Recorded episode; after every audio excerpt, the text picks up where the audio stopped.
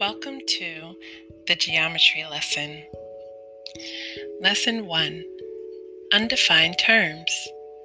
Well, the three undefined terms, or the basic building blocks of geometry, are a point, a line, and a plane.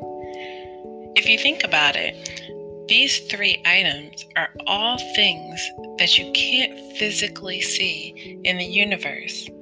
And when we try to define them, we still have to use their names in order to define them. For instance, a point is a dot that represents a location on a map. However, we don't normally see physical dots in our space when we're walking down the street for a location. A line extend is an infinite series of dots that extends in a straight di- in two opposite directions forever. Well, obviously, if it goes on forever, we don't really see these lines, but we do see representations, which are segments or edges, pieces of a line. Lastly, a plane.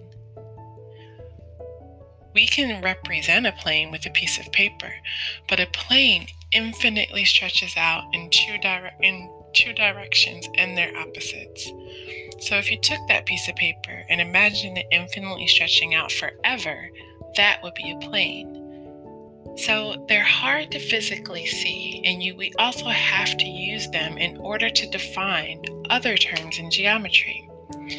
Remember, when we're defining the rest of our terms in geometry, not our basic building blocks, our undefined terms of point, line, and plane, we will use these three terms in order to define other images. Thank you for listening to Lesson 1. Have a great day.